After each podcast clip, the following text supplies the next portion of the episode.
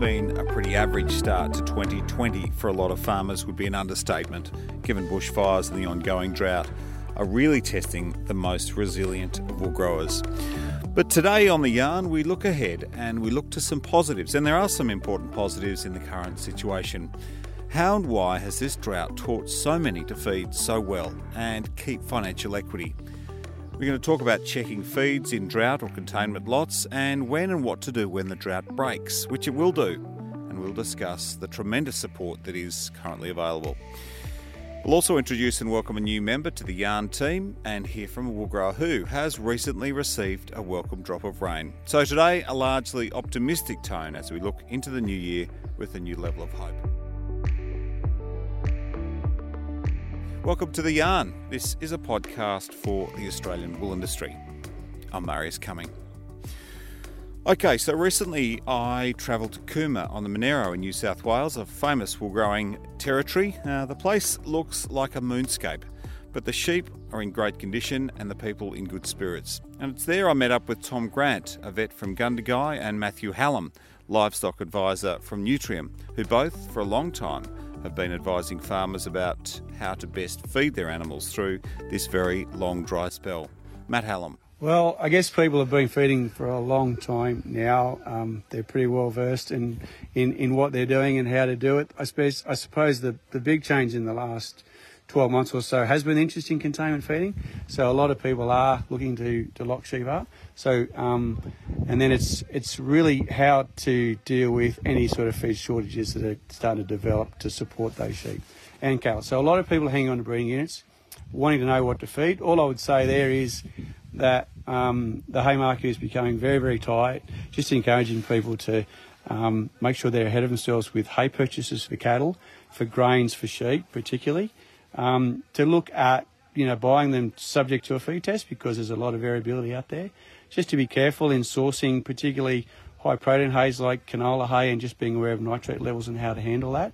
So a lot of my focus is on managing those at the moment, and then in um, particularly managing um, transitions. What concerns me most at the moment, after a long spell of feeding, is how to handle the change of season and how stock are going to ride through that. But most of the focus at the moment is sourcing feeds, it's becoming short, um, what to feed, how to manage transitions.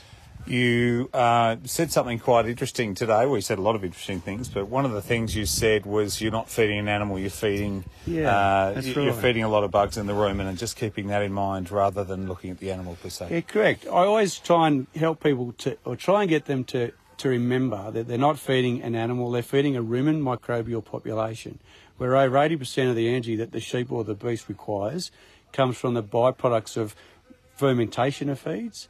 And then also, you know, the shortest, cheapest, least cost pathway to protein to the animal is actually from rumen bugs when they die and get digested.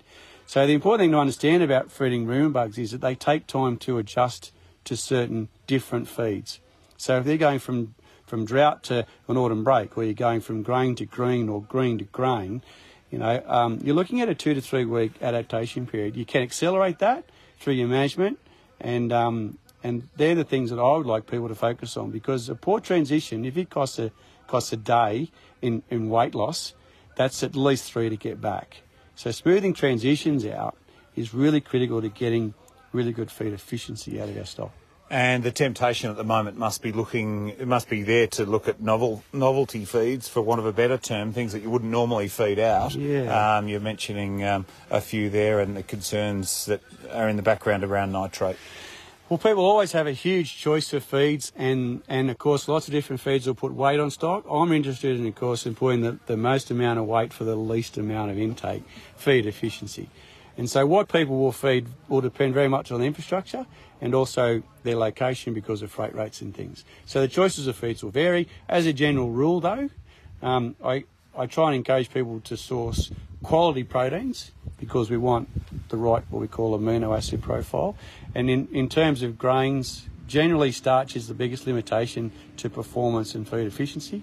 So, you know, cereal grains. But aside from those two issues, just buying canola hays or, or high quality lucerne hays at the moment, just to be aware of nitrates and the effect that that can have on the animal. But people should seek probably some individual advice on how to handle that. Yeah, but I think um, uh, Tom and yourself were both saying um, animals that are that have been locked up a certain amount of time or trucked.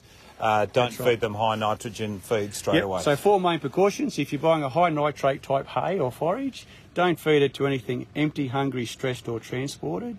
Right. Introduce it gradually over four to five days if you can. Preferably dilute it with another source of roughage if you've got it. Um, make sure you've got a good mineral supplement with a lot of magnesium and B group vitamins in it, and preferably have a, what I would call a starch substrate. So a few pellets or a little bit of grain goes a long way when you're dealing with a high nitrate type type forage. But the main thing is just just introduce it slowly, and yeah, and uh, you'll tend to handle pretty high nitrates. Now, um, when it does rain, God willing, Hmm. there uh, there are a lot of. I mean, not, naturally, there's a lot of relief, but Yeah. um, thinking ahead around short green feed and when to take stock out of containment. Yes. Well, it's a it's a it's a big area. There are lots of things that can happen here. Again, if we can just smooth out that transition, I would probably encourage people to let paddocks come away rather than put them out, you know, with it. If stock are in containment on a grain base, that's going to help a lot. But if they're going on to a large amount of green after the break, one of the things to probably be careful of is to either run that grain intake down and increase the amount of high quality protein in their diet. So if they've got access to a lucerne, clover, rye, vetch or canola type hay, it's really important to get that into them, build up that ammonia pool in the rumen before they go out onto lush feed. So we want to try and transition them out of the lot, out onto the green feed. It can be difficult. Grain's a critical part of it to keep the microbes going, but we've got to deal with that huge amounts of nitrogen that they're about to ingest, and that's where um, people need to be prepared with a good quality forage to handle the transition. Um, we're talking earlier with Tom about how these difficult seasons have really sharpened people's management in general and Yeah, uh, in terms of containment and knowing the needs, uh, the requirements of the animal. Um, would you agree with that? Oh, absolutely. I mean, I thought, you know, we learned a lot during the millennial drought, you know, but people have learned a hell of a lot in the last couple of years. Tom made the point that, you know, in the last 18 months, the huge number of people that have built containment lots and the interest in containment lots, the intensification, a lot of it has to do with probably projected replacement value of breeders. And people are really quite innovative, actually. Some of the techniques and methods and people have come up with, it's quite, um, it's been really interesting, actually. Yeah. So, um, in your experience then, Tom, uh, have you found that um, sheep producers, wool growers particularly, have been feeding for productivity or feeding for maintenance? Uh, sheep producers uh, over the last few years have, well, as this drought's gone on, have potentially changed their approach as they've gotten better at feeding.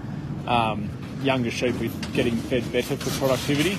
Um, animals that they're classing their stock according to what they need to be fed a lot better, and so animals that require maintenance feed, like dry sheep in drought lots, are being fed maintenance feeds, but animals that require growing type feeds are, are being fed appropriately. So people are tailoring it better to the class of stock as the drought's gone on.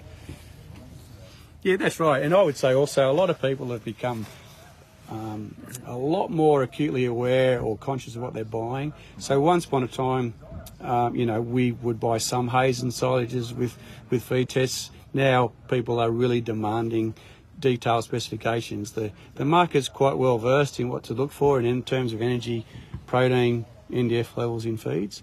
And even increasingly, we're, we're seeing more people looking for feed tests on grains, particularly with the dry harvest. Grain quality's been quite variable, so a lot of people buying forages are looking for feed tests on that. So I think that's probably the biggest change I've seen. Not only the desire and the knowledge to intensify a bit and to look after breeding stock, but just the knowledge of what to buy. Yeah. Um, righto. Well, um, Tom, you had a very interesting um, chat. Um, your your discussion today was very much around um, ramping up reproduction and getting rams uh, rams ready for work.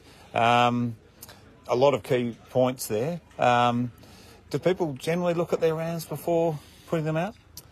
Uh, I think that as we have, as, as ramping up repro in with AWI and Zoe Edison have put together a, a base as to what we should be doing, I think producers have realised that what they thought they were doing as appropriate wasn't sufficient.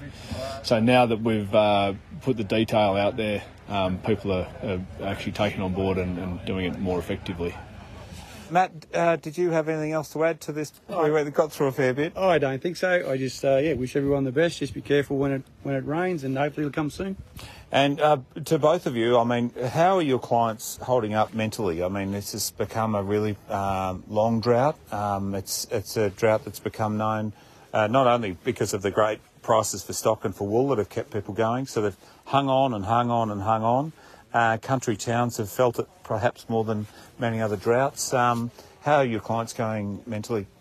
I think generally, I, I, I, think most people have got around each other pretty well. I'm amazed really at the resilience of most people. Mm-hmm. This has been a long, hard slog. Um, just in the last probably eight weeks or so, a lot of people I'm working with are running out of water, and that's been very hard for people to handle. But on the whole, I'm just amazed at everyone's resilience. Um, I think one of the things that I remember learning from the millennial drought was just the importance of making decisions, you know, just keep making decisions, make a decision and just stick with it. And I just found that was critical to everyone's well-being and and I see that happening now. And um, I, uh, I, I know there's a lot of people doing it, pretty tough, uh, and a lot of people, you know, you don't necessarily know. But uh, on the whole, uh, it's been quite incredible, and I think, you know, we've got to be closer towards the end of this than than the start, and so um, hopefully it's all up from here. When you say um, make a decision and stick to it, that that is uh, quite difficult, isn't it? Because you, you have, have people that want to keep their stock and they feed and they feed and they feed and then they may run out of water and they run out of equity and how, how do you deal with those types of situations? What do you say to people that have kept stock that, that are doing it uh, at their own financial risk? I think a lot of these decisions comes back to the, the quality and the, of the support and the advice, doesn't it? Mm. It's just if people can surround themselves with people that are somewhat experts in their field, someone that can help them with the numbers, someone can help them with health issues, and someone can help them with uh, nutrition or whatever it might be. If they can get a little bit of a team around them and just keep a little bit ahead of things and just make decisions on an ongoing basis, I think people can rest easier when they've got a few people around them mm. to help them. Yeah, I find. Yeah. Tom, do you want to add to that about how your clients are going and the support that's out there? I think Matt's point that, that uh, he used the word amazing. I think that um, everybody goes through their phases of ups and downs. I think a lot of people uh, we don't necessarily uh, know at times, um, but mm. generally resilience and people are quite phenomenal in how they keep on addressing stuff. I think I've seen that uh, people are getting better at communicating with each other, and also people are very willing to help each other. Mm. And I think farmers, when you watch farmers to farmers, um, I think people get a lot of satisfaction from helping, you know, the person down the road who is actually struggling, and we're seeing it again with the fires at the moment. Um, there is information out there. I agree with Matt to find a good team of people who um, you trust and can can be involved in your business and not get bogged down in in um, all the extra information a lot of the time. So find a couple of people who are helping you and, and stick to your stick to your game plan. And it's such a dynamic process, I guess, being in agriculture, um, that it, it, does amaze me how well people handle what keeps being thrown at them. Um, so everyone has their everyone has their periods, and I think a lot of the time you kind of run on adrenaline and and hit hit patches where it can be tough. But I I think I agree with Matt. People are, are good at looking after each other. Is, mm. is one thing that I've definitely noticed. Definitely. Righto, well, guys, um, from two two experts um, and the importance that you've just been talking about. Very much appreciate your time on the yarn today, and uh, I know there's plenty of people out there that appreciate what you do as well. So thanks for having yarn with us. Thanks very much. Thanks very much. All right.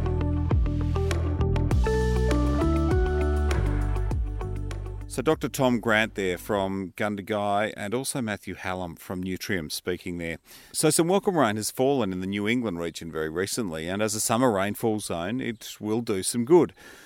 Now, Kevin Wild, our new media manager at AWI, spoke with Inverell wool grower Rod Ken recently, who had a smile on his face. Luckily for us, we've had a little bit of rain. We've had nearly nearly 35 millimetres where we come from uh, varied a bit, up to 60 millimetres not far away from us. So, yeah, it's put a bit, a little bit of a smile back on our face again.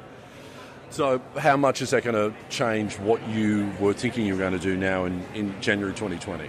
I mean, you obviously need some, some more follow up rain, but how much pressure is eased as a result of this?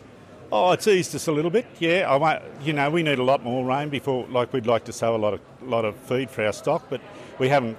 We'll need three or four inches to do that. But this is definitely won't knock it back. It'll it'll put a bit of a green shoot around. So yeah, it, and hopefully we get follow up rain. Are, are there any forecasts, uh, longer term forecasts that, that give you some, some hope? Because the, the Bureau thought there, w- there would be widespread rain through New South Wales and, and it's hit, hit parts. So um, are you are you hopeful that it's it's out there? I think yeah, I'm. I think it's the weather's changed a little bit. The weather patterns have definitely changed a little bit. You know, we've been listening to the TV. You know, the, the Indian Ocean's warmed up a bit, which is bringing those troughs across. So let's let's hope and pray that yeah, it does rain and, and we all get a share of it. So we do. So you optimistic for 2020 that uh, you know there will be some more rain that that, that prices uh, will keep going up they've gone up a little bit at the start of the year. Yeah, I think you've always got to be you've got to be realistic, but you've got to be got to think what's going to happen ahead. You've got to you've got to plan for that. Um, as the saying goes, you can't look over your shoulder. You've got to look forward. So yeah, I'm I'm hopefully that I think this will change, and I think we'll come out the end of it, you know, after a while in pretty good nick. Rod Ken there from Inverell with AWI's new media manager Kevin Wild. So, with all that, you may know that the resources around containment and drought feeding are extensive at wool.com, and uh, there are also resources there around bushfire recovery, classing fire affected wool, stock before and during a fire, recovering from bushfire, managing stock water. There is a lot of resources there. So, if you're looking for any information, wool.com. So, we're getting some great feedback about this podcast, such as we want more technical information. We want to hear from leading farmers and innovators. That was uh, some of the feedback I got uh, up near Cooma from Ollie Kay. So, g'day, Ollie. I couldn't get you on the podcast, but it was nice to meet you. If you do have some feedback, please send it through to theyarn at wool.com. So, from me, Marius Cuming, it's been nice having your company, and thanks for having a yarn with us.